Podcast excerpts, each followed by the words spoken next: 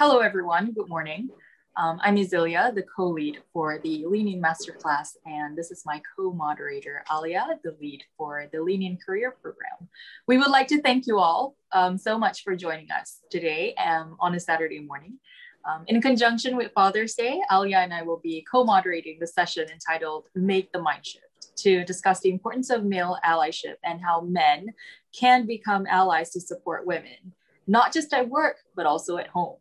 We are joined today by our leading male allies, Gökhan Öğüt, Yuren Chang, and Jalil Rashid, where they will be talking about championing women, change, and equality by being girl dads and highlighting the important roles that men play in nurturing strong daughters and other males to be allies.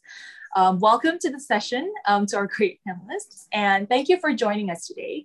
And we are so happy to have such inspiring men as panelists for this discussion, and I'm sure the, aud the audience will have a lot to take away from this discussion. Now let's begin. To our panelists, for the benefit of the audience, would you like to introduce yourselves? Okay, great. Why don't I start? Uh, I'm Gökhan Öğüt. Yes, I know, I have a very difficult name, because I'm Turkish. Uh, I'm Turkish, and I've been here in Malaysia for the last three years, close to three years now. Came back mm-hmm. in two thousand eighteen. I'm the C E O of Maxis since May two thousand nineteen. And uh, although I'm Turkish, I've been around quite a lot. I lived in the States for seven years, two years in Paris, France, and now three years in Malaysia. So I had the opportunity to travel around the world and to see practically all continents, see and live in all continents. And as Uh, mentioned, I am a strong ally of women empowerment and yeah. gender equality. Thank you. Thank you, Gökhan. Um, maybe uh, Jalil can go next? Yeah, sure. Yeah, my name is Jalil uh, Rashid. I'm the Group C E O of Berjaya Corporation. So I've been on the job now for about four, four months. Um, and prior to that, I was uh, with P N B, and, and prior to that, I was in Singapore, uh, Indonesia, K L, U K, and, and the U S, mainly with uh, some global investment firms. Um, you know, I'm, uh, I guess I, I'm thirty-nine years old. I always say I'm at a, at a nice age where I have got two young girls, uh, nine and seven, uh, and, and growing through a, a massive generational uh, shift. Uh, raising girls in a technology environment and, and being much more aware of surroundings, um, you know, and, and I'm very passionate about this this women issue, inclusion, uh, and, and just, and, you know, my, my ultimate hope is that ten years, fifteen years from now, when my girls go on to the workforce, you know, we won't be having to have a discussion like this anymore, right, you know? Yeah, so well, I'm looking yeah. forward to today's conversation. Yeah. Thank you, and we look forward to speaking with you about it. And lastly, Yuren Chang. Introduce yourself. Hi everyone. Uh, good morning. I'm, I'm yeah. uh, Ren Chong. Um, I work with Women's Aid Organization, W A O. Uh, currently, I'm the Deputy Executive Director. So um, some of you may know W A O. We're an N G O that provides services for domestic violence survivors. Um, but we also um, champion gender equality more broadly. And in the past few years, we've done more and more uh, looking, uh, looking at women at work, Uh, gender at work, so issues of discrimination, issues of sexual harassment, uh, and diversity and inclusion in, in general. Uh, it's it's um, um it's great to be here with Lean In, um, and and as I said at the last time, you know, it's it's uh it, it's it's always an honor to to be associated with with this association. So thanks so much for inviting myself as well as uh, W A O. Thank you so much for being here. We're really glad that you're here. Um, I think Alia would like to lead the discussion next. Thank you. Great. Thank you so much for that introduction, Izilia, and thanks so much to our excellent male panelists. So I think one of the great things that um, sort of binds and uh, is the commonality between you guys, I think like Jalil mentioned, is you are all uh, raising daughters. So I would be really interested to understand um, how has raising daughters actually had an impact on how you advocate as male allies in the workplace? Uh, well, I think, you know, for myself, working in W A O, it's, it's uh, you know, I have a, a, a, a sort of a diff, unique perspective, maybe not unique, but different perspective. Uh, uh, you know, I, as, as in conceptually, I kind of knew, you know, what everything was about. You know, I knew that, oh, you know, uh, uh, more than half of women in Malaysia face some form of discrimination in the workplace, yeah. or, you know, even though in households where men and women work in Malaysia, uh, women play Uh, take a disproportionately higher uh, responsibility at, at home as well. You know, studies have shown all. So I knew this conceptually. I think becoming a dad um, really made it all come to life to me. Just the sheer amount of of mental um, uh, thought that is required, uh, the time required. You know, um, it, it it really brought it all to life to me. I think the the area where it really, you know, impacted me the most mm. is on um, paternity leave. And, and so I work with W A O, and so we were fortunate to get, um, I was fortunate, very fortunate to get three months paternity leave. And this is uh, kind of sort of out of the norm for, for, for uh, right. uh, in, in Malaysia. Um, but I was fortunate to, to do that. And, and it really, I really enjoyed that period. And especially the first, you know, one month, um, yeah. I could really couldn't imagine myself uh, uh, uh, not having that. And and and you know, in Malaysia, we we do, currently do not have laws on paternity leave. Actually, there, there's no legal requirement for. So so if your company is good, they may give you seven days, they may give you fourteen days, one month, you know. But if not, then you may not even have the opportunity to take annual leave. You, you know, you may not even have that one or two days. So so. So, yeah. so that really brought the issue of paternity leave to me, alive to me, and really made me a stronger advocate in our work to, to, to bring about, you know, at least some minimum standard paternity leave in Malaysia. Thank you. Thank you for that insight. And I, I, I clearly feel that it is important to have paternity leave. It's like the beginning of, like, you know, having to be with your newborn and wanting to see them nurture and grow, like, you and know, course, that period is really important. Um, thank you for the answer, Yuren Chang. Um, uh, Jalil, do you have anything to add to that? Yeah. yeah, so I think it's, um, uh, you know, having, having, having daughter, uh, you know, talking about it, it's, uh, it's a lot more different than having daughters whom you're raising, right? Uh, you know, and, and they, they asked me a lot of questions about why I go to work, you know, and then and just before this session, it was looking at all, all this, uh, that kind of about, about this and asking why you're doing all this. So, um, you know, I think, I think it's it's great that I'm I'm able to kind of impart that knowledge to them at a at an early age, uh, because I always feel that everything that we're discussing today starts from home, um, and then it has to be reinforced in school, and then they're armed with the right sort of information when they go out to the workforce. Um, because I think if we are just trying to cultivate this when people go to the workforce, I think it's a losing battle. Um, you know, we we need to kind of cultivate it there. Um, so yeah, in a way, um, is there, has there been a bit more of a awareness raising daughters and, and having this issue? Yes, it, it has been, uh, because, you know, purely from a selfish point of view, um, you, you want, uh, I want my girls to go uh, into a better working environment, into a better adult environment, uh, when, when they enter the workforce ten, fifteen years from now. Yes, if I yeah. may, if I may, similar thoughts here. I also have two daughters who are twenty-seven and nineteen. I mean, they are not kids anymore. But it starts with this whole idea that what I'm trying to do is try to act and behave and treat women the way I want my daughters to be treated. I think that's a big driver.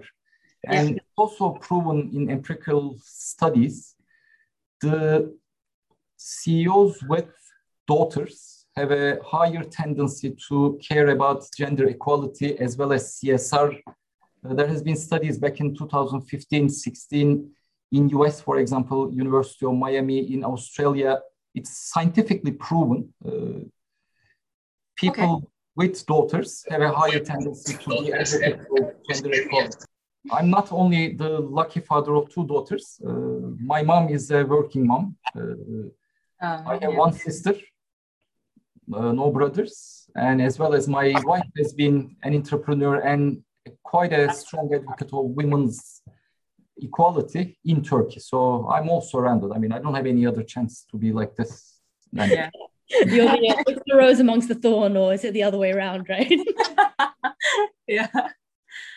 Brilliant. Thank you so much for that. And yeah, agreed that um, there that based on all your perspectives, there is definitely more awareness that um, having like daughters would give a little bit more perspective that um, you will raise strong daughters and yeah, bring it to the workforce. Okay, on to the next question. Why do you think it is important for men to also see other men talk about women's issues such as gender equality in a productive and meaningful way? anyone can go for it. Maybe Gökhan, do you want to take that first? Yeah. Uh, why don't I do that? Um, we started yeah. at why we are advocates, uh, and definitely our daughters and uh, women in our families are a big driver for us mm. to be this way. Uh, but it doesn't stop there. I see two other great reasons why men should also be, all men should be, if not for their daughters or wives or mothers. The second strong reason is we need to do it for our companies and countries. Again, many, many studies show that the results of a company, the wealth of a nation is a lot better if you can achieve that gender equality, if you can come close to that gender equality. It has been proven over and over. That's a great, compelling reason why men should also be allies. Uh, they need to do it, if not for their daughters, they need to do it for their work and for their country. If still not convinced, I'll give men the third reason why they should be. They need to do it for themselves.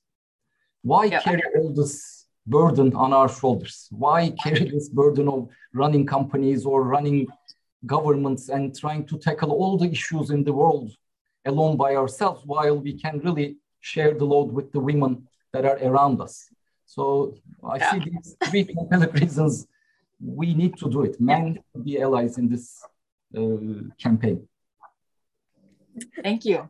Thank you. That was a really great point as well. Yeah. Um, Jalil and Ren Chong, do you have anything to add? Yeah, just just to add to Gökhan's point, and I think, you know, especially if we're talking from a Malaysian context, there are a lot of male uh, C E Os uh, at, of, of a lot of the large companies. So I think if they were to come out and talk about this, it does reinforce the message, right? You know, in in Uh, and and you need you need people who are influential to come and talk about this. You know, in yeah. a way, sometimes it does need to start from the top. Uh, whether if, if it's from the company, it needs to come from the board, the C E Os, all the way down. You know, as uh, and and it's important for more and more influential male to come out and set that tone. Otherwise, uh, you know, uh, it, it's uh, it. It, it will just probably be a few of us talking about this within the context of our companies. So the more influential men coming out and talking about this and living uh, by it and showing an example, it does have a huge impact. That's true. Uh, thanks. I, I think I think these are really uh, terrific points. I mean, there's, you know, the benefit point, which uh, uh, Gökhan was, was saying, and then there's the effectiveness effectiveness point that Jalil was saying. And, and, you know, I think overarching, there's really a moral reason, right? I mean, the idea is in every single country in this world, in almost all spheres of life, uh, women are faring worse off than men. That means men have a leg up. And this leg up is, is something that we're born with. It is, it is not something that, you know, we earned through effort or merit necessarily. So in the interest of fairness, Uh, men do have an obligation, because we benefit from this, to to equalize uh, uh, situation. And some and sometimes that's going to benefit us. Sometimes it's, it may not. So, but from a fairness point of view, we do have that obligation to um, speak about it. Oh, Joe's daughter just came on screen. that, that's so yeah, cool. Right. Video bomb. Yeah. Talking about you. Uh, but I think that's true. I think, like, exa uh, exactly as I think Gökhan and Jalil have mentioned, like, there are very tangible benefits to actually increasing the representation of women across all pillars and spheres of life. And I think maybe that brings me on to a question for, for Jalil. I mean, since your recent appointment as C E O to Berjaya, I mean, you've mentioned it's only mm. been four months, but you've yeah. already made an impact, and that we've seen that the Berjaya Corp board has now increased its ratio of women yeah. to fifty-seven percent. Mm-hmm. So I, I really just wanted to, I think it would be really great for us to, to hear about, why did you feel it was important to actually make that change now? Yeah, I think it goes back to the earlier point, right, earlier about, about how important it is to do. And I felt that this, uh, we, we needed to uh, not just make a statement. Uh, but you know, when we went around looking for for a, a new or new board members, I, I uh, you know, the, the nomination committee as well wanted much more diversity, not just in, uh, from a gender perspective, but also from an experience perspective. And we had all these um, incredible uh, females lined up. But I think it was also important that from a s- statement that we were we were addressing this right at the top, uh, from at, at the board level. Uh, our senior management has a lot of females.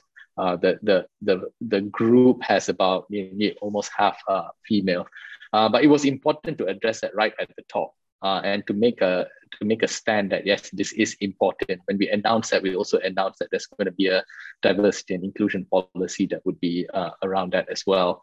Uh, I have asked um, as well that.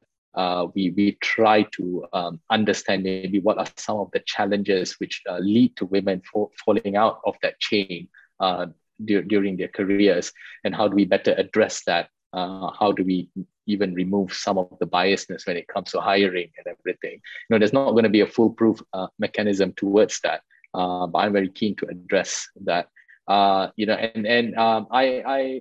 You know, we've enjoyed the conversation with, with all the new board members. They come with a very different perspective, especially during the pandemic. You know, a lot more questions have been asked about what are we doing as an employer from an empathy perspective, uh, you know, with, with people with, with um, kids at home and doing all that sort of thing. So conversation is changing, you know, the perspective changes. Uh, and I think it's important. Uh, you know, I, I think the question about whether, uh, you know, they, they add value, should we be doing this? That's no-brainer, that absolutely. Uh, question is, how do we get more companies to kind of treat this uh, as a normal thing rather than an exceptional thing? Yeah. Mm. Mm. That's great. Thank you so much for that, Jalil. And I think, like, uh, like you said, it's great that it was a one a no-brainer for you that this is something that should have been addressed anyway, not only just for the perspective of actually furthering that gender equality and that representation of women, but you realize and recognize the tangible benefits that actually come with making those and changes and implementing them too. Yeah, that's true. Um, thank you so much on that, um, for that um, response, Jalil. So um, perhaps we could move on to the next general question. Anyone can take this as well. Um, Acknowledging that we still have a long way to go towards bridging the gender gap, what are the things that you do or have done that you hope will prepare your daughters to be successful in this climate of inequality? Why don't I start with this? Um, on three levels, I try to do uh, my share of this uh, challenge and fight. On a personal level, uh, I'm quite aware uh, all the time. Uh, especially around the biases that surround us, and personally I try to not to fall into those traps, and yep. It has been quite a uh, challenge, but at the same time qu- quite a rewarding experience personally. On the company level, since I had the privilege of running companies around the world, including here in Malaysia, and having an impact on so many number of people, to Jalil's point, uh, it has also been my responsibility as a leader of a big organization to really do the things that help women empowerment uh, in the society, in the community that I live. Uh, it starts with the company itself. I have been always and still doing the same here in Maxis, trying to increase the women participation into our economic activities, uh, as well as women, women participation in all levels. Uh, this has been one of the contributions that I have, and it's not easy. You need to Yeah. Not just uh, start monitoring and uh, trying to increase that way. You really need to go beyond talking and taking actions. Actions like what Ren Chong was saying, from maternity, paternity to child care, care and et cetera.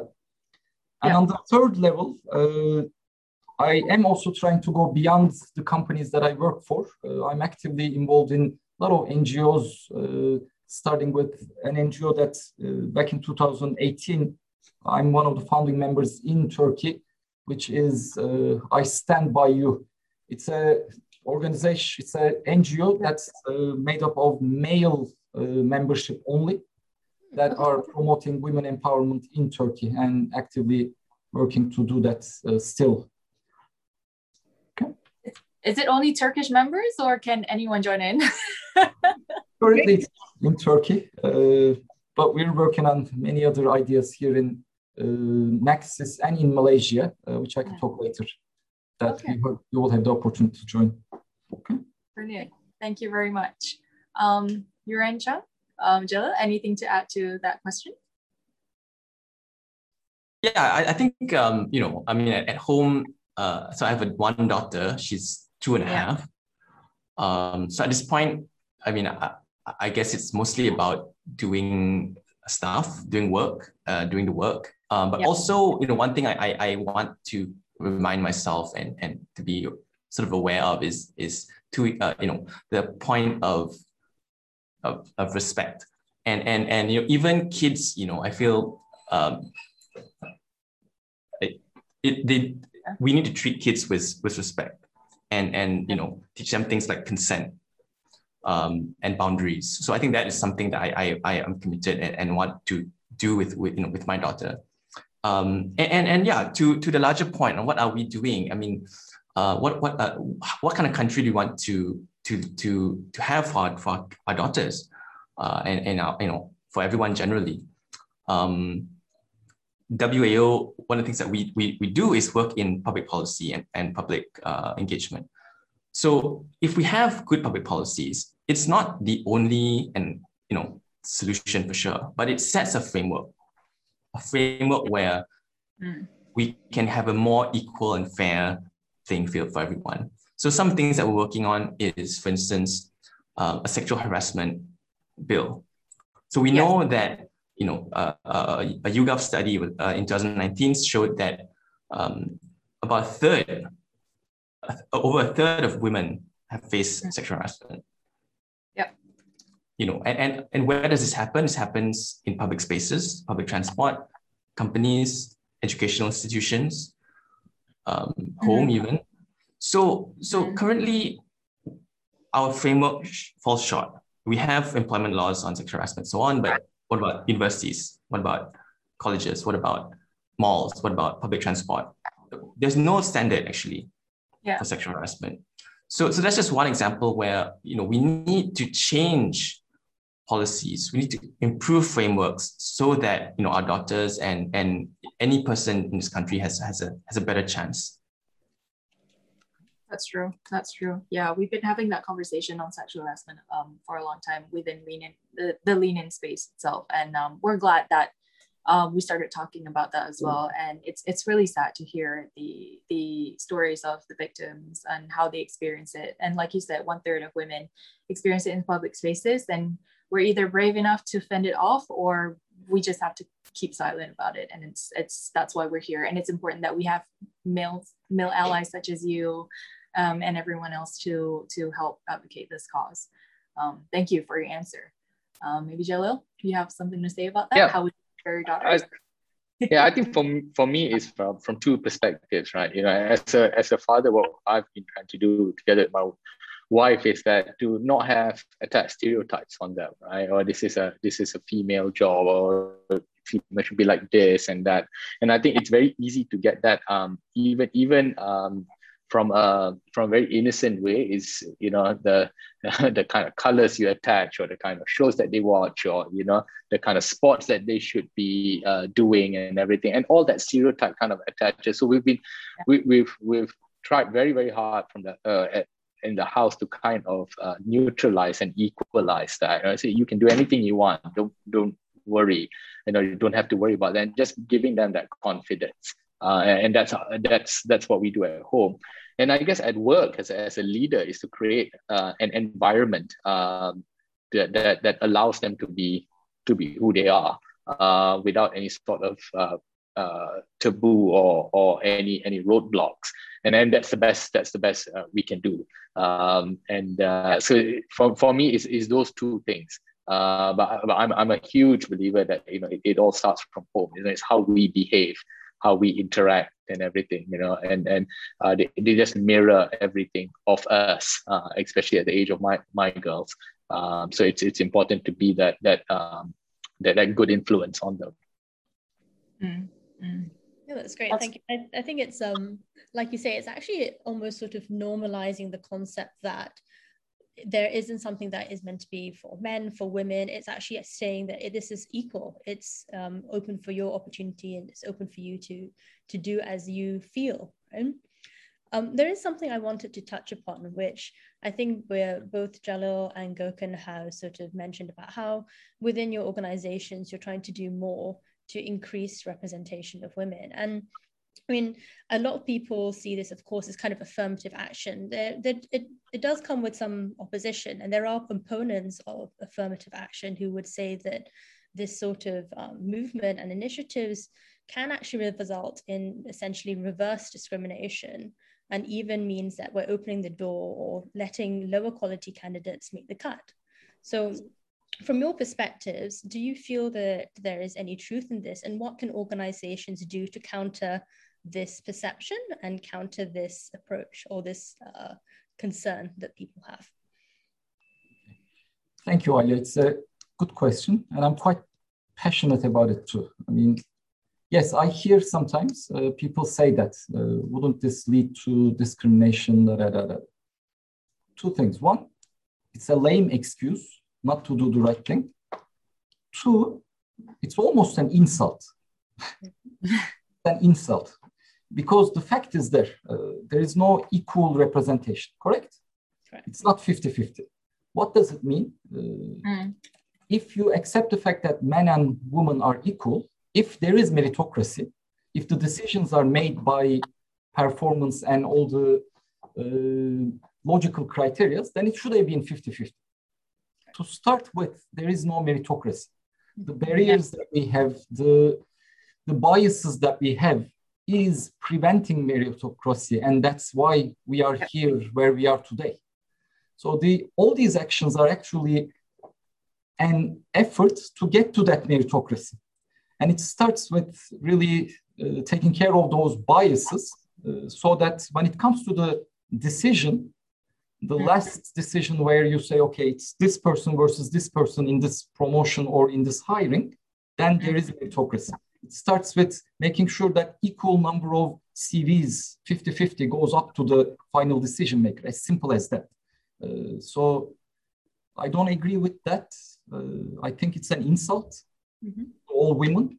Uh, and mm-hmm. there is no meritocracy. If there had been, it would have been at fifty fifty anyways. Exactly. Like you say, it's acknowledging that the bias exists, right? Yes. Yeah. Sorry, Jalil, did you have anything to add? Yeah, so I think I think it's just it's just the way. Uh, I think we need to look at the way um, we bring in candidates, whether it's into the board, into uh, into roles, uh, and you know the way we filter. To what Gökhan Point said, you know, we can. We can make sure that equal number goes in and everything. So I, I, I, I don't. I have never seen, and in uh, you know, since I've been more involved in this over the last uh, uh, ten to twelve years, I've never seen uh, lesser quality candidates come through simply because there was this thing. Uh, there was a, a quota of sorts, um, and and I guess leaderships as well will be well aware that they need to pick the right person. Um, and uh, and if, if there is a mechanism for the right people to to be uh, to be identified, uh, it's it's not a problem. Um, you know, there's uh, there's over the last few years, as I said, on so many so many boards, and as we think about new board members coming in, there has been an instinctive uh, reaction that every time we need to go, they were like, um, I think. We need more females, uh, and it's, they're not just saying it because of a quota thing, but they're saying it. I think it's the right thing to do. So over the years, that thinking has changed. You know, it's not just like oh, we, we need to get another female. It's like, we must get a female because it's the right thing. Um, so it's changing. So I don't think uh, you know it. It may have ten, fifteen years started as a quota, but today I think everyone acknowledges it. I think the key question is uh, how do we ensure that there is a right process uh, that ensures that all of them are getting um, are getting a fair fair airtime uh, in terms of uh, showcasing their merits. Mm. That's good. Thank you so much, Jalil. Thank you so much. Um, Ren Chong, would you like to add anything to that? If you... Yeah, I mean, I think they've said it all. Or Gökhan and, and Jalil said it all uh, exactly. You know. And maybe one thing to sort of one way to reframe the issue of quotas is not to think of them as, as targets, uh, but rather indicators. So if you're not meeting the indicator, that means you're not doing something quite right.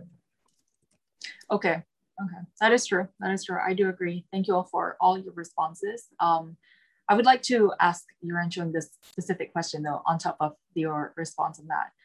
Um, with the rise of cancel culture and the Me Too movement, men um, often feel fearful to engage with women for fear of being condemned or called out.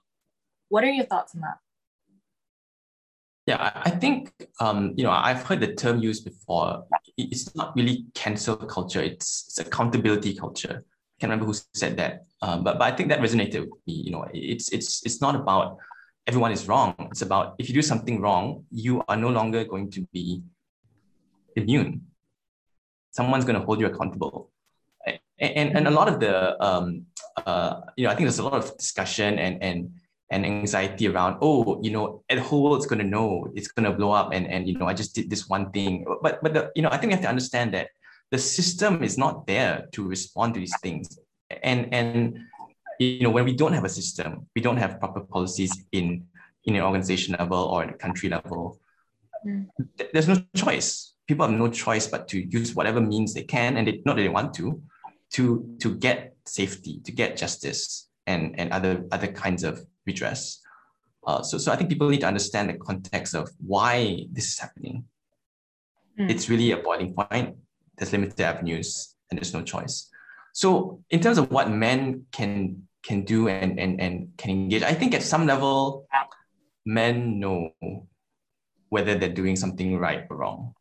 You know, I think deep down, whether they admit it to themselves, you, you kind of know, like, okay, I'm doing something inappropriate or, or not. It, it, you know, at the surface, you may be like, oh, is it, is it not? But, but you know, if you think about it and reflect honestly, I think that, that you know, you should know. So I, that would be the first thing I would say, like, you know, just, just be honest with yourself, you know, and be, be, be open to saying, hey, I was wrong.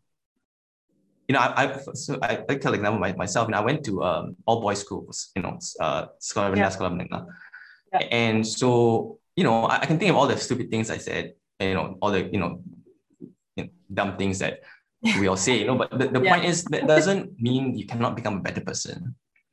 Yeah. And even if it's like in you know, with my old friends in the, my uh, WhatsApp group, our you know, uh, uh. Sekolah Menengah WhatsApp group. You know, it's just a matter of saying, hey, you know, let, you know, why don't, if someone says a sexist joke or something, and just, just say, hey, you know, this is something we shouldn't.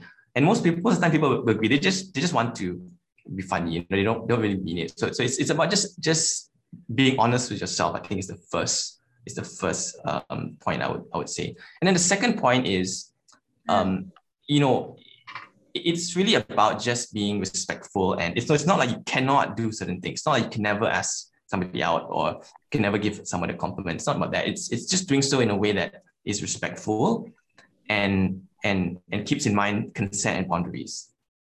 You can always ask someone, if you're not comfortable with it, then you just don't do it again. Yeah, yeah. Consent is really important, isn't it? I I, I do agree. I mean, all of us here, we do agree that. Um, and it's really sad how like sometimes um, when you make this kind of like derogatory remarks, like, you still want it to come off as like a joke, you know? And like, it, yeah. I, I think it's going on as well. Like people make all these flippant remarks about, um, you know, women's bodies or, or, or like raping or something. And then they just say, it's just a joke. Don't take it too seriously. Right. And I think most of the women here have experienced that. And, and we, we often don't know if it actually is, or, you know, like, because that was, it was backfired. So they just leave it at that. Like, yeah, don't don't take it too seriously, which is saying this off. And you're right. Uh, education is really important, and respect and boundaries is definitely really important for us to continue that conversation. And which is why we have like people like you here today, and Jalil and Gökhan. Thank you so much for that response. Um, so thank you so much for that term, accountability culture. I think that's yes. um, really, I think that's actually such an excellent term, something we should probably all think about. I know I'm definitely going to start adopting that myself. Term accountability culture, because that's really it's really just it, isn't it? It's actually letting people or getting people to think about the consequences of your actions, your words, and owning them and owning the consequences that come with them if you've done something wrong. So I think thank you, Ren Chong. That's a, a brilliant phrase. We should all use that. Um, maybe um I'll just turn to to Gökhan now, and I'd like to actually I think actually Jalil mentioned something about how, you know, he's, you know, he's raising his daughters now in this digital age, and there's so much more um, digital and technological advancement that we're all grappling with, of course.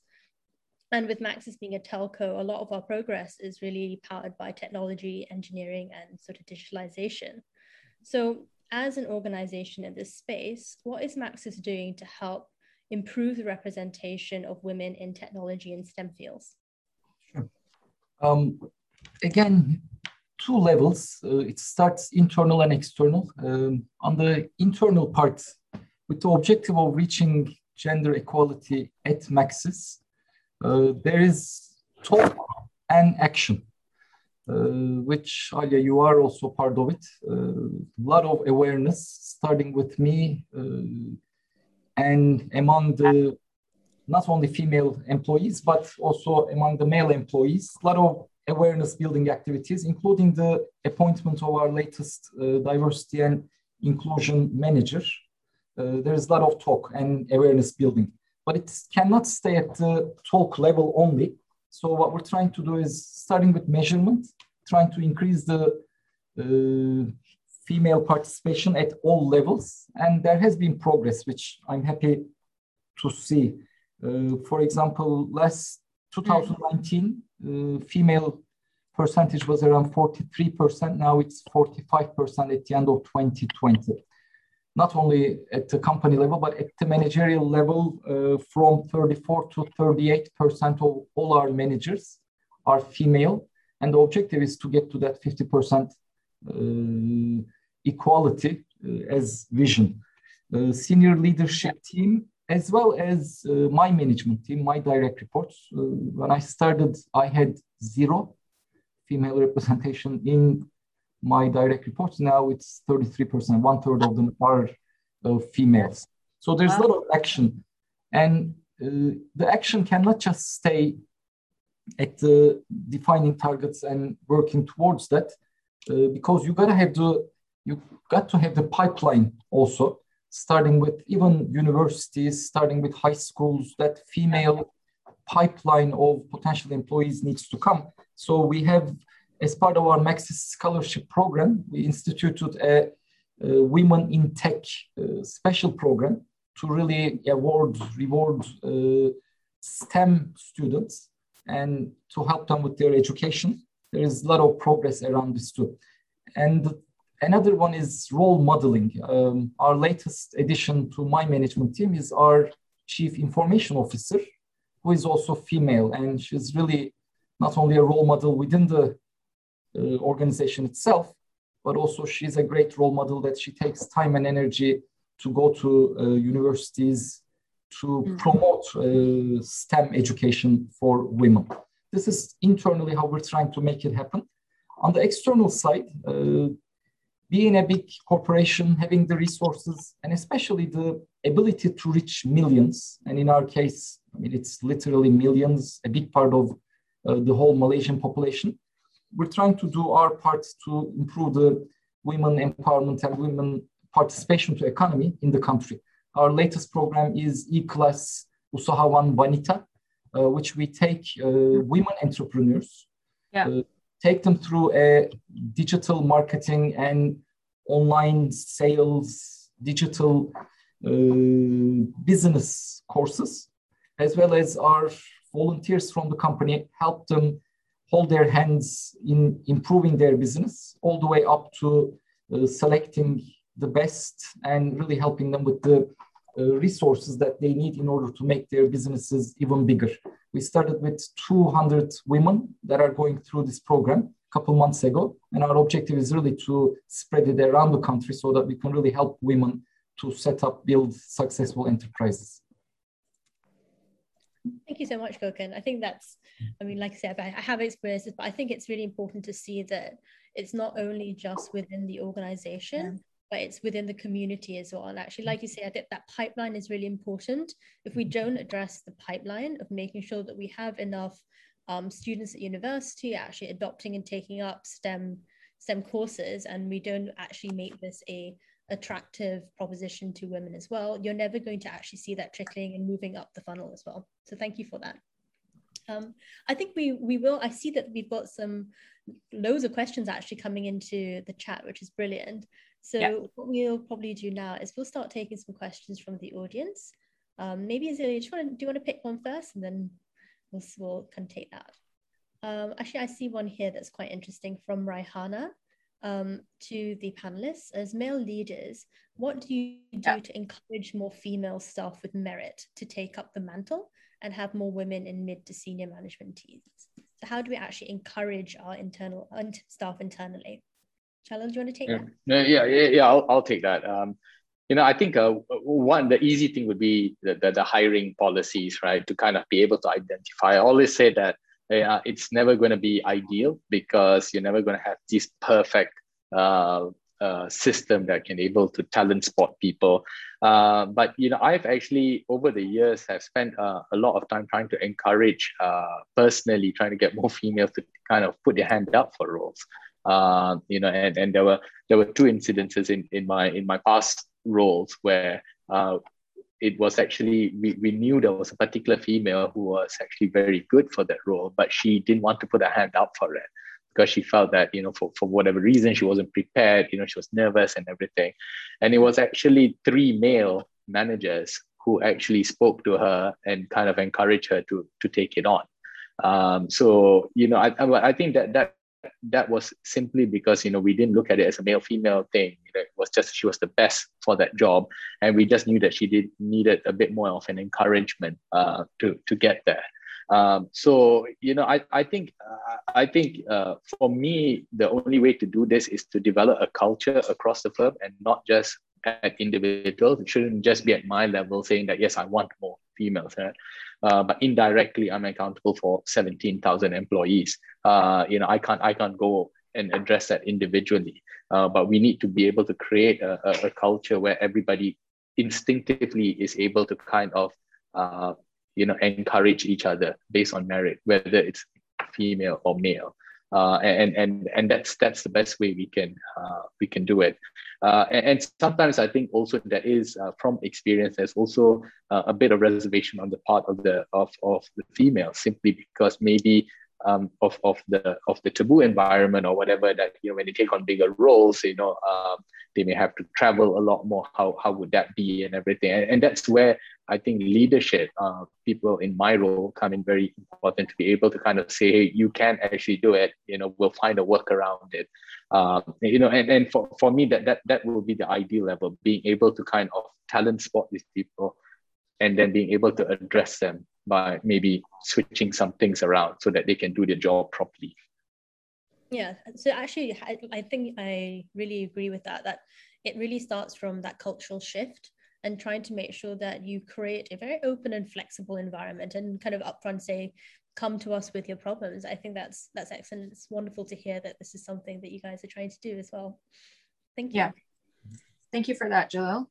Um, there's another question here that I found really interesting by Sohair. So he's asking, once women have entered the workplace or senior management or C-suite, how should or can women cope with the boys club?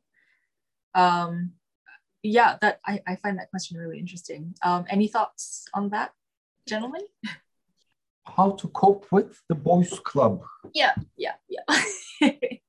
I think someone mentioned that earlier as well. Like it, it, it, de it definitely is hard to, to attain that fifty fifty to, to begin with. So like, how do you, once you're in that position, how do you, how do you address that situation? Like, how do you be part of that? Because it still is very like strongly a boys association, I, like I feel.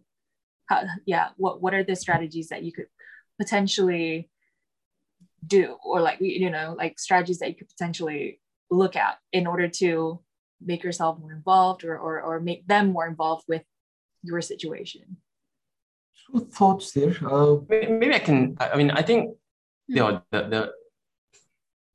Yeah, go ahead, Ren. True. Okay, um, you know, I just, maybe just from personal experience, and just I, I, I'm sort of in a in a in a inverse converse situation where you know most of my colleagues are women, uh, and there definitely is no equivalent women's club. Uh, you know, um, without exception, I think everyone's been pretty very inclusive and, and welcoming. Uh, in terms of boys' club, I think the, the right, you know, it's it's very difficult to say how should women, you know, go and join boys' club. I think that what we need to be focusing on is, is how do we dismantle boys' clubs?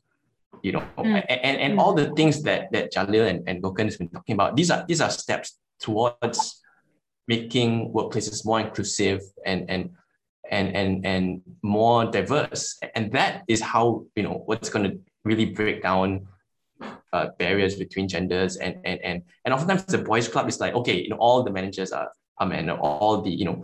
So once we start breaking that down, as you know, Jalil and Gökhan have, have been Uh, have been doing and, and been, been talking about, that is how we're going to to to ensure that the workplace is more inclusive in general for women.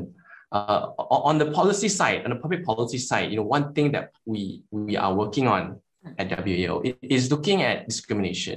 You know, we know from from from studies, you know, in Malaysia and and you know, discrimination against women is is is, is huge. We did a survey with uh, working age women. Uh, yeah. population. And, and we found that more than half have described incidences where they have faced workplace discrimination. Yeah. Uh, and, and the policy response is there is no current law against discrimination in the workplace for the private sector in Malaysia. So if someone wants to hire you on the basis that doesn't doesn't want to hire you on the basis of uh, of, of you may become pregnant, or you're a young mother, or you're a, a, a young wife, and and and or you want you don't want to wear or you want to wear certain, you know, tudung or, or whatever. There's no law actually that that, that explicitly prohibits that. Uh, so, so that's one area that we that we can do, that we can improve in, in terms of public policy to ensure that there's a there's a fairer um, uh, playing field for everyone, and that would then make the workplace more inclusive. Um, two thoughts that I would like to share. One of them is, uh, please do not try to be part of that boys' club. To start with, you don't have to, and you shouldn't, because your differences, your diversity is really what you bring to that table, which currently is the boys' club. So really, I urge all women to really resist the urge or the pressure, uh, resist the pressure to join that club. You don't have to, you shouldn't. Uh, bring what's good in you, what differentiates you from that boys' club to the table. Second, yes, Ren Chong, I agree. It needs to dismantle, and all our efforts will dismantle it uh, one day. But till we go there, I also would like to urge all women to speak up, to help us dismantle that. It starts with language, for example. The best thing that we can do, just call it out. This is not right. We need to change this. And look for allies. I mean, we are not alone. I'm not alone in Maxis. There are many male allies in Maxis that you guys, women, can reach out and take as yeah. allies and fight against this boys' club uh, yeah. together. So those yeah. are the two thoughts that I have. Yeah, yeah, I, love that. I think it's very true. I think I, I like the point about finding allies, and I think this is, I mean, yes, it's a slightly different topic, but I think it's really important for women, um, especially women who find themselves in organizations where maybe there are a lot of Um, men at the higher levels and less women at the top, to also think about finding people to in your organization to be your advocate. You know, find get them to actually help open the, do- the doors for you, help them to make sure that you are in the conversation, that you are in the room. Um, yeah. So I think that's very, very, that's that's brilliant. Yeah. Thank you so yeah. much for that. Thank you. Um, um, sorry, Alia, I just also wanted to add to that, to what um, Gökhan was saying. It's just so refreshing that that we're having, we have this perspective today, and like, someone is amazing as as Gökhan, um, Jalil, and also Yuren Chang to to to be an advocate for us, because um, I think uh, there was a friend of mine who experienced um, like um, a problem with with being hired, because her male, like the the team that she was going into it was predominantly male, and like to prevent that, women, you know, wanting to speak up for themselves or just to have to address that situation to begin with, he. The hiring manager chose the male over the female, even though both were equally as qualified.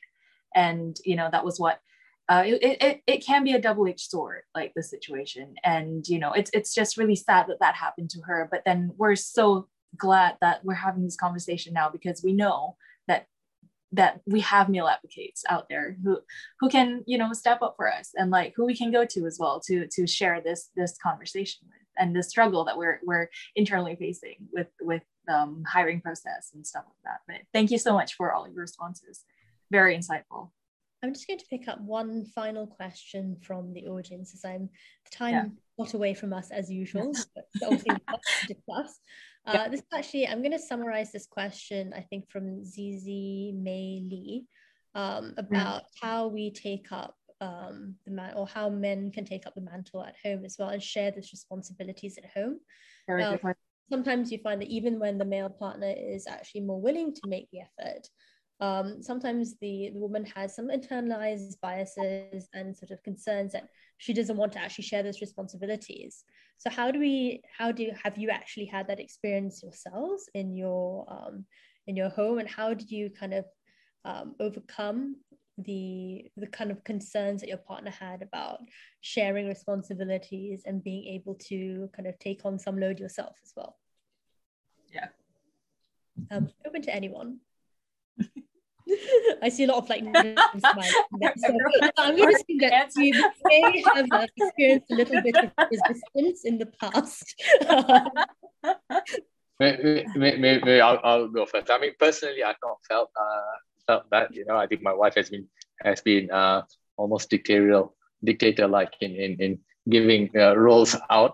Uh, but you know, I, I also I guess came up from uh, uh, from a family where my mom asked all of us to do jobs, uh, chores at home. Uh, so for me, it was quite, it was quite normal, uh, you know. But you know, speaking to some of my colleagues and peers, uh, they do find that, you know, I guess more so during this pandemic, that they have uh, they have had to kind of juggle that, uh, and and kind of not not just do that as, oh, I have got a bit of time to do chores, but you know, it's now kind of a bit more structured because they're working from home for the last year and a half or so. For me, it was it's it's quite normal, um, but you know, I think the the biggest change for me has been trying to do uh, uh, you know, online learning, which I which which I've not really been uh, able to do, and I think that's where perhaps uh, my wife would come in and say, "You're useless at it. Let me let, let me take over." So, um, you know, so I I, I think for, for me it's it's uh, it's a bit like that. But you know, I think this also uh, leads back to, I guess, the, the bigger question, right? You know, and I think this is a question I get all the time about what's going to happen uh, after this pandemic, right? You know, uh, is life going to go back normal? And I say no, it's not, right? It's not. I think that we we all have to get used to this.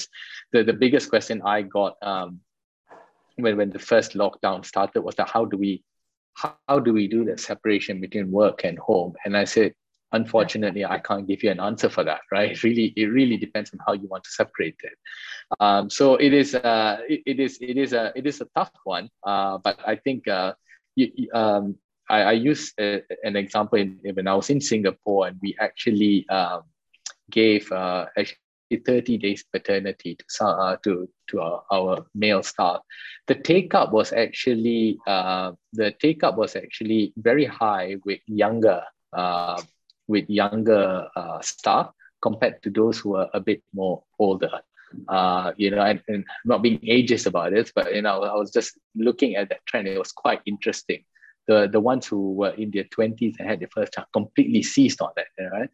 But then those who had uh, children later on, uh, they were a bit more resistant towards taking it. I was telling them, well, why don't you take it, right? You know, it's, it's, it's there. Why didn't you take it? They felt bad about it. So I think a lot of this has to also do with, I guess, uh, cultural and mindset and upbringing and everything, right? Yeah. I, I might have digressed a bit, but you know, but that, that that's that's just some personal anecdote. Yeah, that's great. Yeah, it's, a, it's a very good question. Made me think. I and remember the past. Huh? I was thinking first. No, I haven't been exposed to this, but it's wrong. Um, I've been exposed to this. My mother. Uh, I was home till I was fifteen, and I don't remember doing any chore. Huh? I was the king of the house. I didn't put my hand from hot water to cold water, whatever you want to call it. I didn't do nothing. Then when I was eighteen, I went to U S. I lived with an American family in uh-huh. Midwest Chicago area. Uh-huh. That's where actually I first saw how to share the load. Those were the first, yeah, it's a little bit shame. I was eighteen when I first started taking my dishes off the dinner table, uh, doing the uh, lawn and shoveling the uh, snow. Those were the first chores that I did in my life.